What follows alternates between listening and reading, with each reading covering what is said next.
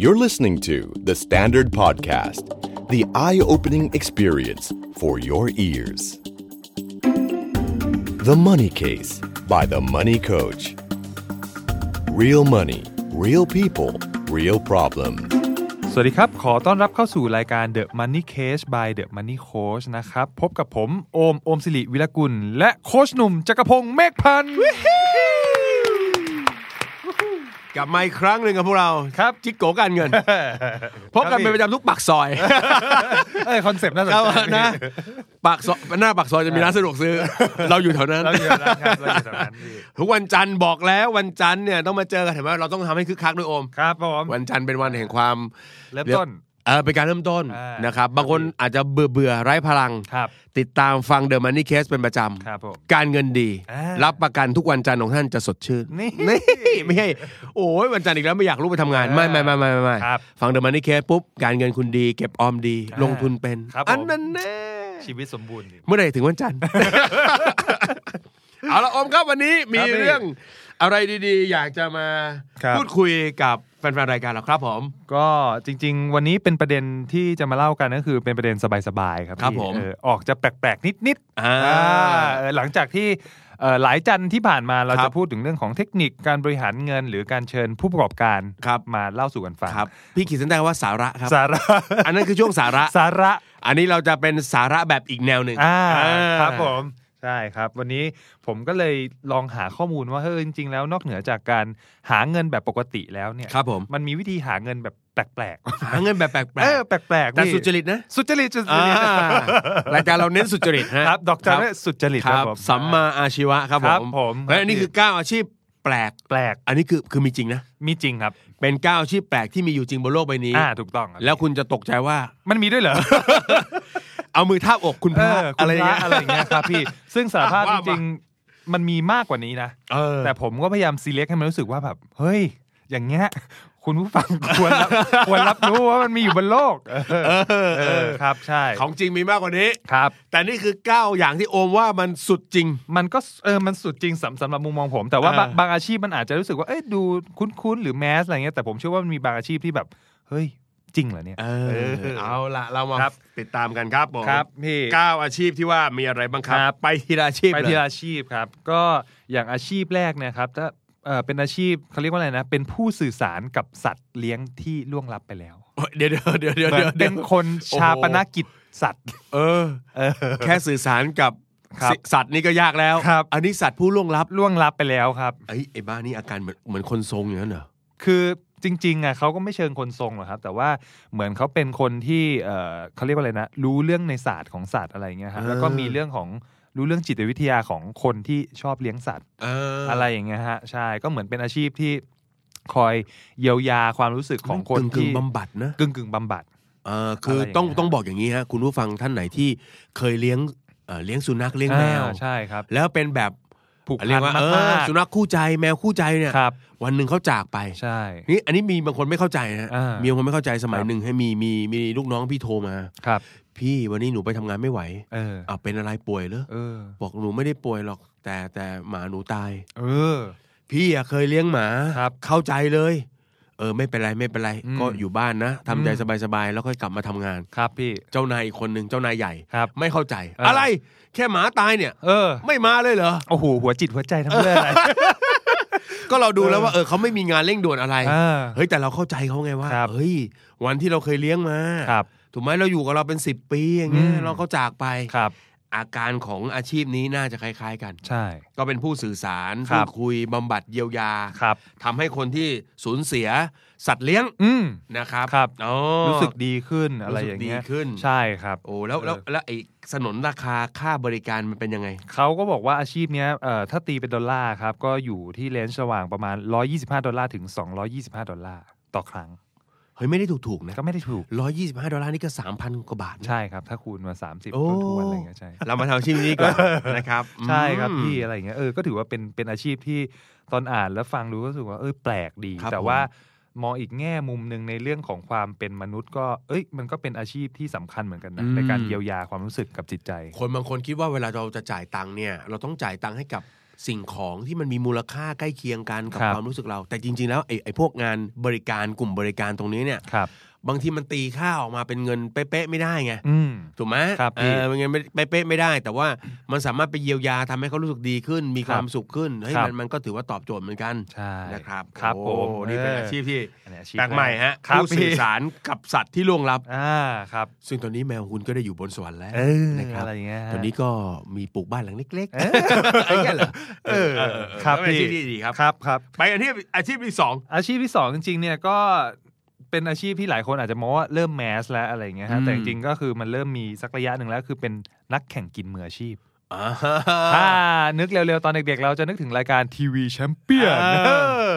แล้วนี่ก็เป็นอีกหนึ่งครั้ง ครับที่เราได้ ผม มาที่ร้านอะไรนะ เออ ราเมงสุดยอดแห่งนี้ ใช่ครับ แล้วก็คือคุณยาชิวะนี่เองอะไรเงี้ย อารมณ์ประมาณนั้นเลยพี่ใช่ครับ เออ ก็ เออ อาชีพนี้ก็เริ่มแพร่หลายมากขึ้นนะครับ เออ ก็จริงๆ ถ้านึกถึงในประเทศไทยเราเราก็จะนึกถึงคนคนหนึ่งก็คืออ ม คุณพีทอีทแหลก อ่า อ่าพี่พีทอีทแหลกอะแก ค ก็ รับ เป็น ผม ยูทูบเบอร์ที่ อืม โอ้เป็นสายแบบกินจุกินหนักกินอะไรเงี้ย เออ เออ เออเออ ใช่ปัจจุบันก็มีคนเท่าที่ผมดูมีคนติดตามแกแบบหลายล้านเลย เออ อะไรเงี้ยแล้วก็สร้างรายได้จากจากการเป็นนักกิน อ่านั นักรีวิวนักกินที่แบบไปกินข้าวขาหมูบางว่า 17 จานคนเดียว อะไรอย่างเงี้ยแบบโอ้โหมันกลายเป็นอาชีพได้ เออสตอรี่แบบนี้มันมีเรื่องความบันเทิงเข้ามาด้วย ใช่ ไง มันมีเรื่องความบันเทิงเข้ามาด้วย ใช่ครับ แล้ว พี่ คิดว่าไอการการจัดการแข่งกินส่วนใหญ่เนี่ยมันมันก็จริงๆก็คืออีเวนต์แหละครับ ใช่ครับ เจ้าของอีเวนต์เขาก็อยากให้เกิดการพูดต่อ อ่า นะ ใช่ครับ เจ้าของอีเวนต์ก็อยากให้มีคนมาสนใจ ครับ นะก็เลยจัดเป็นกิจกรรมพวกนี้ ใช่ครับ นะ พี่ ครับ ใช่ครับ โอ้โห ซึ่งอีเวนต์จริง ๆ เดี๋ยวนี้มันก็มีด้วยนะฮะ ครับ เขาบอ ผ ก ม ว่าถ้าใครสนใจแล้วรู้สึกว่าเฮ้ยตัวเองเป็นตัวแบบกินจุตัวจริงอ่ะสามารถเข้าไปเป็นสมาชิกหรือไปสมัครอีเวนต์เอ่ออย่างเช่นมันมีเมเจอร์ลีกอีทติ้ง โอ้ยเดี๋ยวเดี๋ยวเดี๋ยว มี เฮ้ยเป็นเมเจอร์ลีกเลย มีเมเจอร์ลีก โอ้โห นี่แล้วก็แบบเนี่ยมีแข่งกันจริงจังแล้วก็ชิงเงินรางวัลกว่าแบบแสนดอลลาร์กี่กี่ล้านนะพี่ โอ้ เออมีมันมีพวกเมเจอร์ลีกอะไรแบบนี้อยู่ด้วย เอาเอาเอาเออเป็นอีกอาชีพหนึ่ง เออ ถ้าคุณเป็นคนที่ enjoy กับการ eating ครับ นะครับ แล้วก็รู้สึกว่าเอ้ยสนุก อ่า ท้าทายนะ จริงจังอะไร เอ เงี้ย อเออเออ มาเลย นี่ก็เป็นอีกอาชีพหนึ่งเออ พี่หนุ่มสนใจไหมครับ โอ้โห พี่เป็นคนชอบกินแบ ครับ อร่อยและมีความสุ ข เพราะพี่ว่าถ้ามันเกินอ่ะสมมติว่าอย่างเรากินพิซซ่าเนี่ย ครับ เรากินพี่อ่ะข้ามชิ้นที่สองไปเนี่ยพี่รู้สึกว่ามันมันอึดอัดละ เออ เนอะเรา แน่นอะ เออพิซซ่าเนี่ยพี่เต็มที่ก็สองชิ้น ครับ คือเกินจากที่พี่เคยเห็นเพื่อนอะตอนสมัยเรียนแม่งกินสิบสี่สิบ ครั ห บ ก อ่า สามสิบชิ้นเงี้ยโอ้ย เพื่อนเพื่อนเพื่อนอดอยากไปนะ เออคือแบบสมัยนั้นนะ สมัยพี่ เออ ต้องบอกสมัยพี่นะครับ ครับ เออร้านพิซซ่าที่เข้ามาในเมืองไทย ครับ แล้วแล้วเปิดปินแบบบุฟเฟ่ต์เนี่ย อุ๊ย ยุค ผมทันนะผมทัน ไอ้จริงเหรอจริงเหรอ จริงๆจริงๆผมทัน คือมันมันมันเป็นอะไรที่ใหม่มาก ครับ มันเป็นอะไรที่ใหม่มาก แล้วก็รวมตัวกันไป อ่า ไอ้เราคิดว่าเอ้ยอย่างงี้กินไม่อั้น เออ เจ๋งเงี้ยโอ้ยพอเรากินปุ๊บโอ้โหย ครับ จำได้ว่าวันนั้นกินไปแค่สี่ อ่า คือผ่านชิ้นที่สองมันนี่ก็จะตายแล้ว ใช่พี่ เออแต่เพื่อนพี่มันสิบสี่สิบเจ็ด โอ้โห สูงสุดในสามสิบ โอ้โห กินจนเจ้าของร้านต้องแปะข้างห น้า อย่ามาให้เจออีก ขาดทุนเหลือเกิน เออเออเออ ครับ แต่ก็ถือว่าเป็นอาชีพ ครับ นะครับผม ครับ อ่ะไปที่อาชีพที่สาม อาชีพที่สามนี่ผมชอบมากเลยครับ อื้อ พี่ หือมันคืออะไร มันคือเป็นอาชีพฟังให้ดีนะครับ ครับ เป็น ผม อาชีพ บริจาคสเปิร์ม เฮ้ย บริจาคสเปิร์ม อ๋อฮะ ตามความต้องการของตลาด มันมีคำว่าความต้องการของตลาด ถูกต้องพี่ แสดงว่าตลาดจะระบุ requirement มา ถูกต้องเหมือนเราไปสมัครงาน โอ้เหรอต้อง ระดับปริญญาตรีเท่านี้จบ ไม่ใช่ว่าคุณจะเอาอะไรมาก็ได้ ปิดปิดปิดมา ไม่ได้ คุณจะต้องมีคุณสมบัติตามตรงกับของเรา ถูกต้อง ลองยกตัวอย่างคุณสมบัติที่ที่ที่เขาที่เขาขอซื้อกันอ่ะ อ่ะอย่างเช่นปุ๊บอ่ะประกาศมาแล้ว ครับ เออต้องการสเปิร์มหนึ่งตัวนะหอ ครับ กี่ตัวก็ได้ เออ requirement ตามดังนี้คือหนึ่งคือ คุณต้องเคยเรียนได้เกรดอย่างน้อย 3.4 อ๋อ มีเรื่องการศึกษามาเกี่ยว แสดงว่าคือดูแล้วเออสเปิร์มนี่น่ าจะแบบ อ่าฉลาดหน่อย อาฉลาดหน่อย อ่าครับผม เออสามจุดสี่ อ่า เคยได้สมัยประถม มัธยมมีปรับปลาย อ่ามีปรับปลาย มหาลัยไม่ใกล้เคียงเลย โอเค อ่ะ ไปต่อมีดีกว่าไม่อื่นอีกไหม ร่างกายต้องแข็งแรง เออก ายภาพต้องน่าดึงดูด โอ้ า มีซิกพงซิกแพคมา ครับผม ครับผม อ่ากรุ๊ปเลือดก็อาจจะระบุไว้ว่า ขอต้องเป็นกรุ๊ปเลือด O นะ A นะ โอ้โห AB มี นะ มีมีมีด้วย ใช่ครับ การศึกษายังมีว่าอาจจะต้องจบอย่างน้อยระดับปริญญาตรีหรือ โโ มากกว่านั้น ต้องมีเชื้อลูกครึ่งด้วยนะ โอ้โห โอ้โห อะไรอย่างเงี้ย ไทยจีนราคาหนึ่งเพราะมีเยอะ เออ ถ้าไทยกับฝรั่งเยอะหน่อย เอาอะไรเงี้ยเหรอ ใช่ เอ พี่ อเว้ยเออเว้ย แล้วก็รสนิยมทางเพศอะไรเงี้ย อืม ต้องอาจจะแบบชอบผู้หญิง เออ เอออะไรอย่างเงี้ย โอ้โห หรือแบบว่ากิจกรรมต้องเป็นคนที่ชอบเตะฟุตบอลนะ ชอบ ครับผม วิชาคณิต หรือชอบวิชาประวัติศาสตร์นะ โอ้โห มันระบุขนาดนี้ พี่ โอ้โห ซึ่งผมไม่แปลกใจเลยว่าทำไมเอ่อราคามันถึงได้แพง เขาคิดกันเท่าไหร่ ประมาณ 6,000 ดอลลาร์ครับ หกพันดอลลาร์ ครับปิดปิดปิดเลยนะครับผม ต่อการ ปิดปิดปิดเนี่ยนะครับ ปิดปิดปิดเลยครับผม โอ้โห แต่คือเขาเขาก็คัดเลือกนะ เขาคัดเลือกเขา คั คัด ดเลื เลื อ อก กชันพี่ ก็เป็นไปได้เดี๋ยวนี้ก็ก็มีแบบเนอะอันนี้ในในในเมืองไทยอาจจะยังไม่ถูกต้องเลยแต่เมืองนอกพี่ก็ได้ยินว่าให้มัน ครับ มีเรื่องการอาจจะไม่เขาไม่ได้ท้องเอง อาจจะอุ้มบุญก็จากอะไรอย่างเงี้คยรับ มีหมดนะ ซึ่งซึ่งโดยส่วนตัวพี่ อืม ผมผมเชื่อนะเพราะ ทำไม ว่า เสียงเองต้องนิ่ง ไอโอมโอมเป็นเองเป็นอะไรวะทำไมเสียงมันต้อง เสียง ดู นิ่งไง เออเอ เสียง อ นิ่ง เออทำไมนะ ไม่ส่วนตัวผมเชื่อ เพราะว่าไอคนที่แบบอะไรนะตามสถาบันที่รับบริจาคสเปิร์มที่สเปิร์มที่มาจากคนที่มีคุณตี้หน่อยอะไรอย่างเงี้ย เออ เออเพราะว่าคืออันเนี้ยเป็นเคสส่วนตัว เออ คนใกล้ตัวที่ผมรู้จักคื เอ อ อเออ คือคือเขาเรียกเพื่อนแม่อะไร เอ เงี้ย อ เขามีลูกยากอะไรเงี้ยแล้วก็สุดท้ายเขาก็ต้องไปทำฉีดอะไรสเปิร์มอะไรพวก เอ เนี้ย อ นะ เออเออ เพื่อที่จะแบบตั้งครรภ์อะไรเงี้ย เออ สุดท้ายเขาก็ไป select เอ่อสเปิร์มจากเป็นคุณเขาเรียกว่านะ คุณหมอคนหนึ่งที่เคยบริจาคไว้ เออ แล้วเชื่อไหมฮะว่า เด็กคนนั้นทุกวันเนี้ยเนี่ยเพิ่งเรียนจบแพทย์ เลิ จบ ฟ จบแพทย์จุฬา โอ้โห ผมคือผมไม่รู้ว่าไอ้ไอ้ไอ้ระหว่างทางการเลี้ยง มัน ดูการเลี้ยงนี่ เกี่ยวมันเกี่ยวข้องข้อง อะไร ห กันไหม รือเปล่านะ แต่แค่รู้สึกว่า ไอ้ที่มาที่ไปเนี่ย ไม่รู้มันส่งผลมาสู่ปัจจุบันที่ โอ้ ด้วยหรือเปล่าผมผมเนี่ย ก็ ตอน ก็ไม่แน่ ตอนผมอ่านข้อเนี้ยผมก็รู้สึกว่าแบบ เฮ้ย มัน เออ มันเอฟเฟกตีฟขนาดนั้นเลยหรือเปล่า มัน อะไร เป็นเรื่อง เงี้ย ที่ก็ก็เป็นเป็นไปได้ก็และเป็นไปแล้ว อ่าเป็นไปแล้วเป็นไปแล้ว แต่ถามว่ามันจะเป็นร้อยเปอร์เซ็นที่มันเกิดแบบนี้หรือเปล่าก็อาจจะไม่แน่ อาจจะไม่แน่อาจจะไม่แน่เออแต่แค่ประสบการณ์ส่วนตัวรู้สึกว่า เฮ้ย โอ้โห แปลกดี อืมอืมอืมอืมอืมเอาเอาเอา ครับ สถานการณ์ในสถานการณ์ในห้องอัดตอนนี้เรานะครับ ครับ สองคนยิ้มกริบ ยิ้มกลิ่มครับ พี่ยิ้มกลิ่มเอ๊ะจะไปบริจาคได้ไหมครับครับ พั พี่ นดอลลาร์นะท่านผู้ชมฮะ เออครับ ท่านผู้ฟังครับ ครับพี่ อาชีพที่สี่ครับโอม จากสเปิร์มครับเรามา กระเร็วกระลาดนิดหน่อยครับ พี่ ก็เป็นอาชีพเก็บอุจจาระสุนัขค ครั รั บบ ขี้หมานั่นแหละ ขี้หมานั่นแหละฮะ เออ ขี้หมานั่นแหละครับ ใช่พี่ เออเออเออ เออก็จริง ๆ อันเนี้ยคือส่วนใหญ่มันเป็นอาชีพที่เกิดทางแบบเอ่อยุโรปหรือทางแบบต่างประเทศอะไรเงี้ยที่เวลาแบบชอบพาสุนัข ไปเดินนู่นเดินนี่เดินนั่นหรือไม่ก็บ้านไหนเลี้ยงสุนัขและสุนัขชอบไปแบบ อุจจาระตามสนามหญ้าพื้นที่อะไรต่างๆอะไรเงี้ยซึ่งจริงๆ พวกนี้เขาก็มีข้อกฎหมายแล้วว่าถ้า ใช่ สุนัขคุณไปอุจจาระโดยที่สาธารณะแล้วคุณไม่รับผิดชอบอ่ะจะมีบทลงโทษ คือต้องบอกว่าว่าเมืองนอกเขาเครื่องกฎหมายพวกเนี้ยเมื่อคุณมีสัตว์เลี้ยง ครับ โอ้ยคุณมีหน้าที่ต้องดูแลมาก ต้อง มาย ต้องรับผิดชอบ นะ ค สั รับตว์เลี้ยงของคุณจะไปทำอะไรเนะทำทรัพย์สินคนอื่นเสียหายไม่ได้ อืครับ ของที่เป็นสาธารณะคุณไปทำสกปรกเสียหาย คุณก็ต้องรับผิดชอบด้วยถ้า ครับ สัตว์เลี้ยงคุณท ใช่ครับ ำนะรวมไปถึงมันไปทำร้ายใคร ใช่ครับ นะครับ ใช่ครับ ไม่เหมือนบ้านเรา ไม่เหมือนบ้าน อ่าอันนี้ก็พูดตรงๆ เลยพูดตรงๆเลยนะของ ครั เรา บ ที่บางทีพูดเฉยเลยก็หมามันขี้อะ อ่า ผมไม่ได้ขี้ผมไม่เก็บด้วยนะนะครับแม่มันก็จะมีเรื่องกัน ครับผม นะครับเออ ใช่ เข้าใจได้เข้าใจ ใช่ ได้ ครับ ก็จากเนี่ยนะฮะจากปัญหาตรงเนี้ยมันก็เลยเกิดธุรกิจเป็นอาชีพเก็บเอ่อขี้สุนัขขึ้นมา เอออ่ อ่าใช่ฮะ รักนะ แต่ไม่อยากเก็บ อารมณ์ประมาณนั้นพี่ อ่ารั รักนะแต่ไม่อยาก ส เก็บ นนราคาเป็นอย่างไร ก็ง่ายๆเลยครับค่าค่าบริการต่อครั้งเริ่มที่ 12 ดอลลาร์ 12 ดอลลาร์ ง่าย เฮ้ยยกครั้งละเท่าตีเป็นไทยก็ ๆอ่าง่ายๆง่าย ง่ายๆเออ ไม่ไม่ได้สูงมาก แต่ว่าก็เพื่อความสบายใจสำหรับเจ้าของบ้านที่ขี้เกียจที่จะเก็บ เออ เก็บเองสามารถจ้างได้ 300 มีมีอันหนึ่งที่ที่พี่รู้สึกได้เลยครับ ครับ ก็คือว่าเขาบอกว่าสิ่งที่จะทำเงินบนโลกใบเนี้ย อ่า เรื่องหนึ่งก็คือเรื่องที่คนอื่นไม่อยากทำ เออ สกปรก ครับ นะครับเอ่อร้อน อ่า หนาวไปร้อนไป ครับ นะครับ เสี่ยงอันตราย อ่า อ่า ครับ พวกเนี้ยเป็นอีกหนึ่งสิ่ง ครับ ที่ทำเงินให้กับเราได้ โอ้ นะครับ ครับ เห็น น่าสนใจ ภาพ มากพี่ เห็น ครับผม ภาพ เห็นภาพเลย นะ นะครับ อืมเลี้ยงหมาไหมครับอม เออเคยเลี้ยงครับพี่ ตอนนี้ไม่เลี้ยงแล้วครับพี่ ครับผม ครับ แต่ ผม ตั้งแต่ตั้งแต่ต้องมีข้อสามในองค์กะแล้วอยู่ที่หมาไม่พ เก็บ อ ไว้ก่อน เราไปบริจาคดีกว่าครับผมอา ครับชีพ พี่ ที่ห้าครับผม อาชีพที่ห้าก็เหมือนจะเป็นอาชีพที่ดูเหมือนไม่มีอะไรแต่ก็มีอะไรนะฮะ ครับผม เป็นเขาเรียกว่านักหลับมืออาชีพ นักหลับ เออนักหลับมืออาชีพ คือเราจะเติมอะไรคำว่านักเข้าไปแสดงว่ามันต้องทำแบบเก่งมาก อ่า เป็นผู้เชี่ยว เชี่ยวชาญทางด้านการหลับการนอน ใช่ครับ โอ้ ใช่ครับ ก็จริง เขาทำงานกันยังไงพวกนี้ ๆ จริง ๆ ตอนที่อ่านดูอะครับไอ้นักหลับมืออาชีพเนี่ยไปมาเหมือนเหมือนคนที่รับจ้างแบบรีวิวไปเทส โอ้ การ การนอนในสถานที่โดยเฉพาะโรงแรมแต่ละแห่ง เอ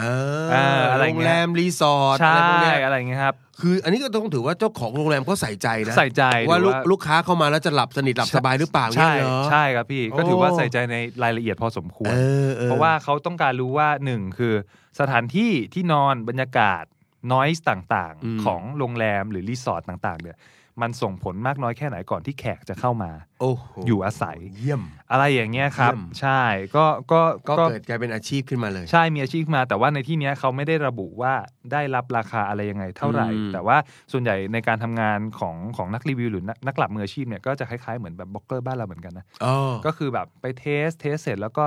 มีการแบบรีวิวส่วนตัว อืม แล้วก็เผยแพร่ตามช่องทา ก็ ง อาจจะ ต่าง ได้พักฟรี ครับ ได้เงินค่าเดินทางบวกค่ารี ๆ วิวเล็กน้อย าอาจจะเป็นแบบนั้นฮะ เออ ได้ที่พักฟรีได้อาหารฟรีได้อะไรฟรี ถ้าคุณ แลกกันไป คุณเป็นนักหลับประเภทแบบที่เป็นอินฟลูเอนเซอร์ด้วยนี่ ครับ ไปกันใหญ่เลย ไปกันใหญ่เลย ก็เป็น ครับ อีกราคาหนึ่ง ใช่ครับ นะครับ ซึ่งจริงๆ ตอนอ่านเคสเนี่ยครับพี่หนุ่มผมผมเคยได้ยินเอ่อเคสกรณีศึกษาของโรงแรมในเมืองไทย เออ โรงแรมหนึ่ง เออ ชื่อว่าหลับเอ่อหลับดีมั้งหลับดี เออ เอออยู่ตรงแถวสยามถ้าผมจำไม่ผิด โรงแรมหลับดี ใช่อะไรเงี้ยหลับ หัวแตะหมอนปุ๊บ หลับ สนิท ดีหลับดีเลย พบกันะ ไร ตอนเช้า อืม ใช่ครับ อันนี้คือโรงแรมเนี้ยเขาก็เคยทำเอ่อเป็นมาร์เก็ตติ้งอันหนึ่งซึ่งมีช่วงหนึ่งดังมากเลยนะถ้า เออ ถ้าใครจำได้ก็คือว่าเอ่อทาร์เก็ตของโรงแรมเนี้ยจะเป็นเอ่อชาวต่างชาติ ครับผม แล้วเขาก็พยายามโปรโมทโดยที่ไม่อยากที่จะสเปนเงินไปกับสื่อเยอะ แต่พยายามหาคอนเทนต์อะไรที่ให้มันรู้สึกว่าเอ้ยมันน่าสนใจแข็งแรงแล้วคนพร้อมอยากแชร์ เออ เขาก็เลยดึงอัตลักษณ์เอ่อของเมืองไทยมาก็คือ เอาพวกสำนวนสุภาษิตอะที่มัน เออ ที่มันพูดยาก เออเออเออเออ ๆไปให้นักเอ่อนักท่องเที่ยวต่างชาติที่จะมาค้างอะ เออ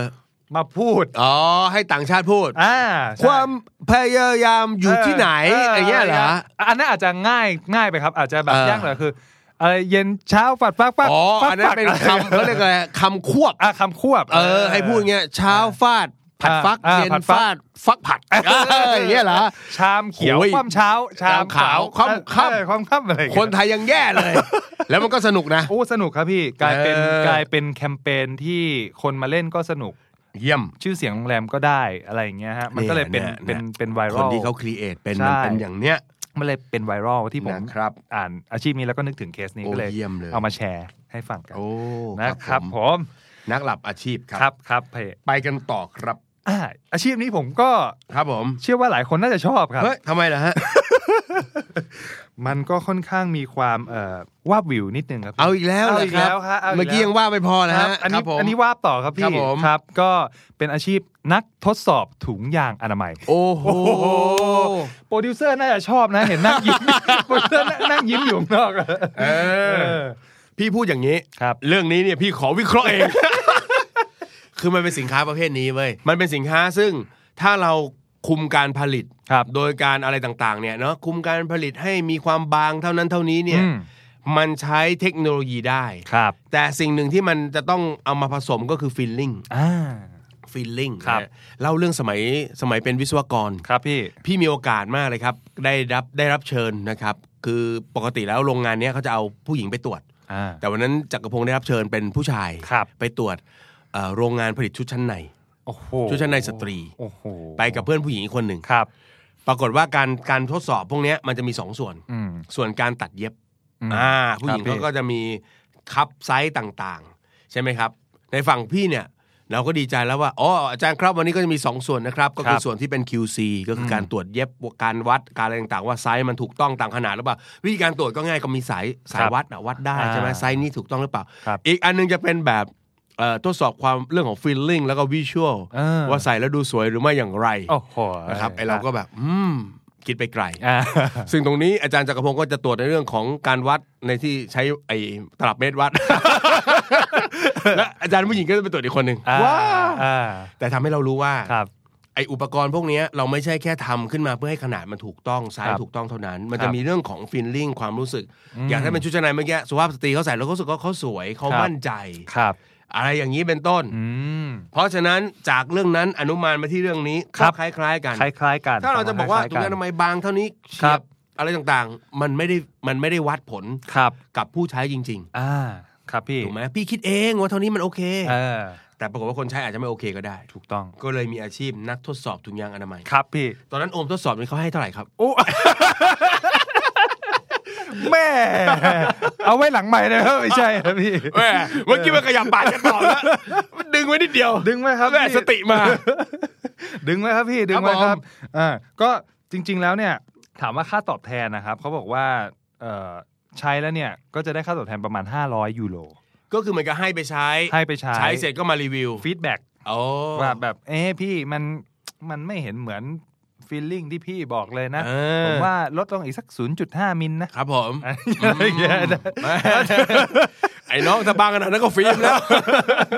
น่าจะดีอะไรอย่างเงี้ย ครับผม ใช่ครับ เออ เออก็จริง ๆ แล้วเรื่องของการทดสอบอะครับพี่มันจะแบ่งออกเป็น 2 ส่วนก็คืออ ม หนึ่งคือเขาบอกว่าให้ใช้สวมใส่ก่อน ครับผม อ่าให้ใช้สวมใส่ก็คือแบบถามความรู้สึกตั้งแต่แบบ ะตอนสวมใส่ว่าเป็นอย่างไร ใช่ อันที่ 2 ก็คือ ใช้งาน ให้ใช้งานเลย น อะไรอย่างเงี้ยว่าเอ้ยระหว่างใช้งานแล้วมันรู้สึกยังไงสร้างความอารมณ์ร่วมอะไรยังไงได้บ้าง คบผม อะไรเงี้ยครับใช่ อืม ก็อย่างที่บอกไปก็เป็นอาชีพที่เออแปลกดีน่าสนใจดีและแถมได้เงินติดติดมืออีก 500 ยูโรพร้อมกับแพ็กเกจไอตัวถุงยางไปอีกชุดหนึ่งด้วย ใช้ได้อีกสองชาติครึ่ง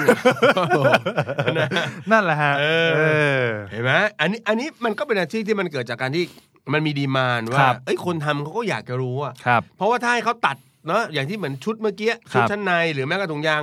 เขาทำผลิตตามไซส์ QC เขาหมดเนี่ยเขา ครั ก็ บ ยังไม่รู้นะ ใช่ เพราะมันเป็นสินค้าที่ไม่ใช่แค่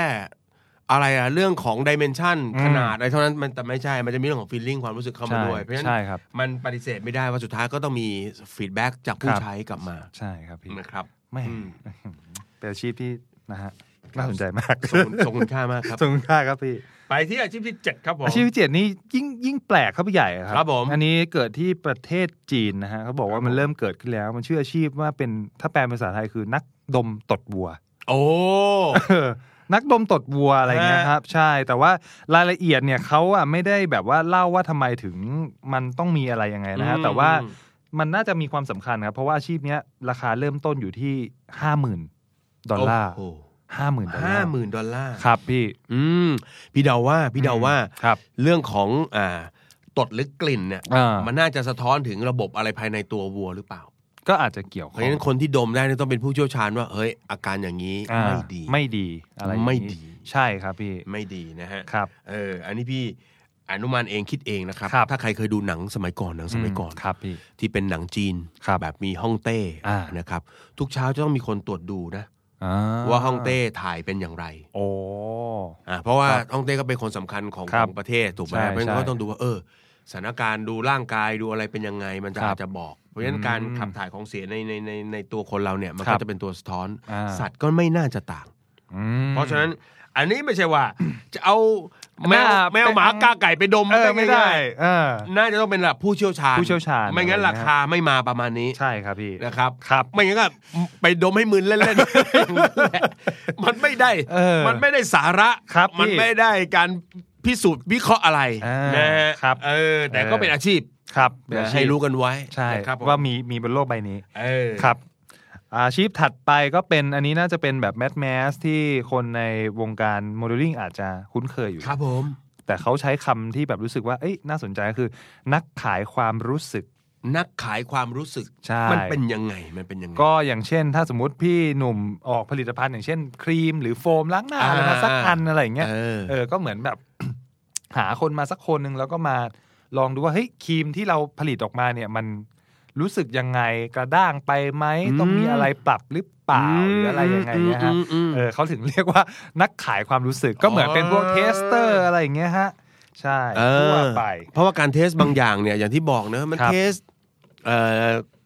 pH อ่า ถ้าไม่กดเป็นด่างเราเทสด้วยเครื่องมือได้ ครับผม แต่อันนี้อาจจะต้องใช้ อ่า ใช้ฟีลลิ่งความ ครับ รู้สึก เนื้อโฟมละมุนไหม อ่า เนื้อ ใช่ครับ ซึมเร็วหรือเปล่า ครับผม นะในความรู้สึกของนั่นเอ เอ อ อใช่ครับ มก็เป็นอาชีพนะเนี่ย อาชีพได้พี่ อันนี้ ครั ก็ บผม เขาบอกอัตราค่าจ้างอยู่ที่ประมาณ 25 ดอลลาร์ต่อชั่วโมง ก็ อ่า ก็อาจจะไม่ได้เยอะแล้วก็ไม่ได้น้อยเกินไป อ่าก ำลังแบบ ก็เรียกว่าเป็นจังหวะที่เขากำลังทำวิจัยการตลาด ครับ ก็อาจจะ มท เอา ส โฟกัสกลุ่ม อ่า นะ ใช่ กลุ่ม ครับ เป้าหมายมาดูซิ ใช่ เออเราอยากทำแบบวัยรุ่น ครับ เอาวัยรุ่นมาทดสอบ อ่า ทีมเราทดสอบเครื่องสำอางเรา ใช่ครับ ใช่ แล้วก็ฟีดแบ็กหน่อยว่าความรู้สึกอย่างไร ใช่ครับ เป็น อง คน ไร ขายความรู้สึก ถูกต้องครับพี่ อืม เออซึ่งตอนสมัยเป็นนักศึกษาเนี่ย อืม ผมก็เคยโดนทำโฟกัสกลุ่มนะ เออ เออตอนนั้นแบบได้ไปครั้งละสองร้อยสามร้อยอะไรอย่างเงี้ย อ่า ก็ก็ลองไปดูไปกินขนมกิน ทำให้เราทำเรียกว่าไปไปบอกเขาว่าเรารู้สึกไงกับสินค้าเขา ครับอะไรเงี้ย อืม เหมือนเราเป็นเป็นตัวแทนแบบกลุ่มเป้าหมายอะไรเงี้ยครับว่าเรา เออ ดีคูดไปแล้วก็เป็นยังไงเป็นยังไงเป็นยังไง เอ เออออั อันนี้โอเค ครับผม ไม่น่าจะเป็นแค่เครื่องสำอางอย่างเดียว อาจจะเป็นพวกของกินของ ใช่ อะไรใหม่ ของกิ ๆ น ด้วยนะ ของอะไร เป็นตัว ใช่ เท ครั ส บ ได้นะ ใช่ครับพี่ นะอันนี้ อ่า ก็เป็นอาชีพที่ 8 นักขายความรู้สึก ครับผม แหม่ครับผม อันสุดท้ายแล้วครับ ครับผม สุดๆแล้วครับพี่ อันนี้น่าสนใจยังไงครับ รายได้น่าจะเยอะที่สุดแล้ว มั้งเนี่ย เอาเลย ครับพี่ ทำอะไรอ่ะ ผมว่าพี่หนุ่มน่าจะอยากทำ เฮ้ย แน่นอน จริงเหรอ เป็นคนชอบความเย็นความลึกไหมฮะ ลึกไม่แน่ แต่ ฮะ เย็นเนี่ยชอบอ่าทำไมฮะ เข้าทางนะครับพี่ ครับ งั้น ผม พี่ต้องไปเป็นนักทำความสะอาดกรงฉลาม ไม่น่าทำได้นานนะ เออ ครับพี่ กำลังเช็ดเช็ดกรงอยู่ เออ นิ้วหาย หายไปแล้ว เออ ครับพี่ เออเออเออ อ่า เห็นไหมอาชีพที่ไม่มีใครท ครับ ำสกปรก เออ ร้อนหนาว ครับผม เสี่ยง เสียง ฮะ ดีอะ อันเนี้ยมันจัดอยู่ในกลุ่มเสี่ยงห เอ รือ อ เปล่า อัตราผลตอบแทนสูง อันดับเริ่มสูง ครับพี่ กรง กรงฉลม เพราะว่าถ้าเราจะต้อง move ฉลามออกไปก่อน เออ แล้วมาทำความสะอาด คงลำบาก ต้องใช้เวลา ครับ ต้องทำเป็นอีเวนต์กันไปเลย ครับ แต่ถ้าเกิดว่าให้ฉลามใช้ชีวิตอยู่ตามปกติ ครับ นะครับเพียงแต่ว่าให้มันอิ่มก่อนนิดนึงนะเออแล้วก็ส่งไอ้เนี้ยลง ครั ไป บ ทำความสะอาด ไปถูนู่นถูนี่ถูนั่นอะไรเงี้ยเออ ม อะไรเงี้ยฮะ นะครับ ใช่ครับพี่ก็ ได้ได้เท่าไหร่นะ เอ่ออาชีพเนี้ยครับ ผลอัตราผลตอบแทนอยู่ที่ห้าหมื่นหนึ่งพันดอลลาร์ครับ เออ ก็ เนี่ย สูง ครับ สูงสูง เห็น สูง ไหมฮะ ฮะ เออเว้ยนี่เสี่ยงเว้ย ครับ เสียงฮะ เสียง แต่ แต่ ว่า ว่าแปลก แต่ว่า ดีครับ เฮ้ยแต่ว่าทั้งทั้งเก้าตอนวันนี้มีมีมุมที่ที่ชอบ ครับ ที่ชอบนะครับเพราะว่าอันนี้พูดในมุมของพี่เลย ครับ มีคนบางคนปรึกษา ว่าอยากจะหารายได้เสริม อยาก ครับ หาอาชีพเสริม อืม เนอะหรือบางคนบางทีติดลบเลยชีวิต ครับ นะแล้วอยากจะหาบอกว่าจะทำอะไรดี อืม คิดไม่ออก ครับ นะครับ ครับ ดูสิครับวันนี้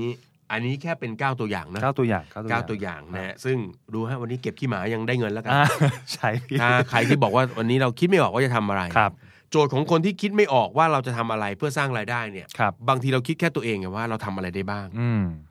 เราทำอะไรได้บ้างเราก็มานั่งนับหนึ่งสองที่ทำอะไรได้บ้างวะถูกไหมแล้วมาลามทำปุ๊บเราก็ตัดไปทีละตัวเลยนะทำได้นี่ก็ไม่โอเค มีคน เออ เก่งกว่าเรา เออ อันนี้ทำแล้วก็ต้องเหนื่อยเลิกงานมาแล้วก็ต้องไปแวะตรงนั้นยากอยู่เหลือเกิน ครับ ถูกไหมฮะยากไปหมด อืม แต่โจทย์จริง ๆ อันหนึ่งก็คือ โลกใบนี้มันตอบสนองกันนะฮะแบ ครับ บ ดีมานกับซัพพลายอยู่แล้วถูกไหมเราจะเป็นคนให้บริการเราจะมีเราจะเป็นคนขายสินค้าแล้วทำเงินได้ก็ต่อเมื่อมันมีดีมาน ครับ เก้าข้อเนี่ยมันมีดีมานหมดนะ มีหมดพี่ มี ถูกไหม ดนะ เออ ใช่ มันมีคนต้องการของแบบนี้ไงฮะ ครับ เพราะฉะนั้นเราอาจจะต้อง ถ้าอยากจะสร้างรายได้ให้ตัวเองเนี่ย อาจจะต้องมองออกจากตัวเองไปหน่อย ครับ แล้วมองจากคนอื่นเข้ามาบ้าง อ่า ว่าเขาอยากได้อะไร ครับ อยากได้อะไร เอ๊ะ ถ้าคนนี้อยากได้อะไรปุ๊บ มีคนที่คิดเหมือนกับคนนี้เยอะไหม ครับ อืม เอาไซด์อินหน่อย เออ เออ เราอาจจะได้แบบแนวทางที่เราจะสร้างอาชีพใหม่ ครับๆหรือรายได้ใหม่ๆ เพิ่มขึ้นมาก็ได้นะค ค รั รั บบ พี่ เพราะฉะนั้นเรื่องราวในวันนี้เนี่ย เราไม่ได้มากับแค่ความแปลกอย่างเดียว ใช่ แต่เราบอกบอกว่าที่ใดมีดีมาน อืม ก็คนเขามีความต้องการแบบนี้ ครับ เขาเพิ่งเสียสัตว์เลี้ยงไปเขา ครับ เขาเจ็บปวด อืม ถูกไหมฮะ ครับ เขาต้องการคนปลอบประโลม ใช่ เห็นไหมก็เป็นธุรกิจขึ้นมา ครับ บางคนอาจจะมองว่าอะไรว่าธุรกิจอะไรว่าดูบ้าๆบอ เออ ๆอ่าแต่จริงๆมันคือมันตอบโจทย์ให้กับคนคนหนึ่ง มีคนพร้อมจ่ายให้ด้วย อ่าคนคนหนึ่งก็พร้อมจ่าย ครับ ถูกไหมฮะ ครับ นักกินอย่างเงี้ย อืม ถูกไหมฮะบริจาคสเปิร์มอ ครั ย่าง บ เงี้ยใช่ไหมฮะ อืมครับ รวมไปถึงเนี่ยฮะทนักทดสอบต่าง ๆ ทดสอบหลับอ ครั ย่า บ งเงี้ยทดสอบทุกอย่างทด อ่า ทดสอบว่าวัวสุขภาพดีไหมอ ครับ ย่างเงี้ยรวมไปถึง ความรู้สึก ขายความรู้สึก อืม นะฮะ ครับ เพราะฉะนั้นพอดแคสต์ในตอนนี้เรามีวัตถุประสงค์อย่างเดียวเลย ครับ นะครับอยากให้พวกเราเปิดโลกความคิด อ่า ของเรา ครั เนาะ บ แล้วเอาจริงๆฮะเพราะฉะนั้นเงินเนี่ยมันไม่ได้หายาก อืม แต่สิ่งที่เราจะหาเนี่ยถ้าเราอยากได้เงินเราไม่ต้องเราต้องไม่หาเงิน ครับ สิ่งที่เราต้องหาก็คือดีมานหรือความต้องการของผู้คน อืม แล้วถามตัวเราเองว่าเราตอบสนอง ความต้องการให้เขาได้ไหม ครับ จัดหาสินค้าและบริการที่เขาต้องการได้หรือเปล่า อืม มีวิธีแก้ปัญหาตอบโจทย์ให้เขาได้หรือไม่ ครับผม เพียงเท่านี้เงินก็จะหลั่งไหลมา โอ้โห แก้ปัญหาให้ผู้คนก่อน ครับ แล้วเงินจะหลั่งไหลมา แน่จบเยี่ยมครับพี่ จากสเปิร์มและตดวัวมันไปตรงนี้ได้อย่างไรอยู่เนี่ยนะครับ นะครับ ครับผม โอ้ก็เป็นเรื่องราวดีๆนะครับ ครั ที่ บ นำมาฝากกันนะครับขอเสียง ครับ ปรบมืออมสิริครับ ครับ เฮ้ย ขอบคุณครับผม อมสิริก็จะเอาเรื่องราวดีๆอย่างนี้มาอีกนะครับ ครับผม นะครั้งหน้าก็อาจจะมีอีกเก้าอาชีพ ทำบนไปเรื่อยๆ ครับ นะ ผ ค ม รับ ไปฮะ ก็เป็นประจำทุกวันจันทร์นะครับ มาคุย ฮะ กันสนุกๆ แบบนี้นะครับ กับเรื่องการเงินย่อยง่าย ครั Style บ The Money Case by The Money Coach นะครับ ครับ วันนี้ขอบพระคุณมากๆสำหรับการติดตามขอให้เป็นเช้าวันจันทร์ที่ทุกคนมีกำลังใจในการทำงาน ครับผ มี ม พลังขับดันชีวิตไปจนถึงสิ้นสัปดาห์นี้ เออ แล้วก็มาเติมพลังใหม่ใน The Money Case ใน ครับ สัปดาห์ถัดไป ครับผม เราจะอยู่คู่คุณไปตลอดนะครับ ขอรับความขอบคุณจากพวกเรา The Money Case ครับ สวัสดีครับ สวัสดีครับ ติดตามทุกรายการของ The Standard Podcast ทาง Spotify, YouTube และทุกที่ที่คุณฟัง podcast ได้แล้ววันนี้ The Standard Podcast Eye Opening for Your Ears